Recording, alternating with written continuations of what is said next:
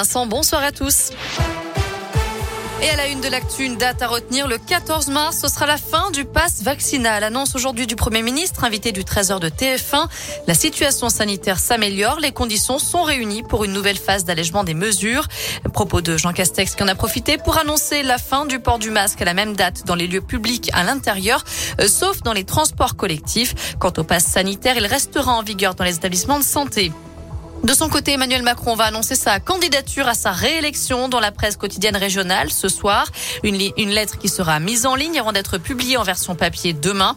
Je rappelle que les candidats ont jusqu'à demain 18h pour déposer leurs 500 parrainages. Le chef de l'État s'est entretenu par téléphone aujourd'hui avec son homologue russe Vladimir Poutine, puis le président ukrainien euh, Volodymyr Zelensky. Euh, selon l'Élysée, Poutine a fait part de sa très grande détermination à poursuivre son offensive dont le but est de prendre le contrôle de tout le pays. Il faut dire qu'au huitième jour de l'invasion russe en Ukraine, la tension monte sur le terrain. La ville de Kherson, au sud de l'Ukraine, est officiellement prise par les Russes. Les combats continuent à Kiev et à Kharkiv notamment. L'Ukraine reconstruira chaque église, chaque rue et la Russie payera. C'est ce qu'a dit aujourd'hui le président ukrainien. Les négociations ont repris cet après-midi à la frontière polono-biélorusse.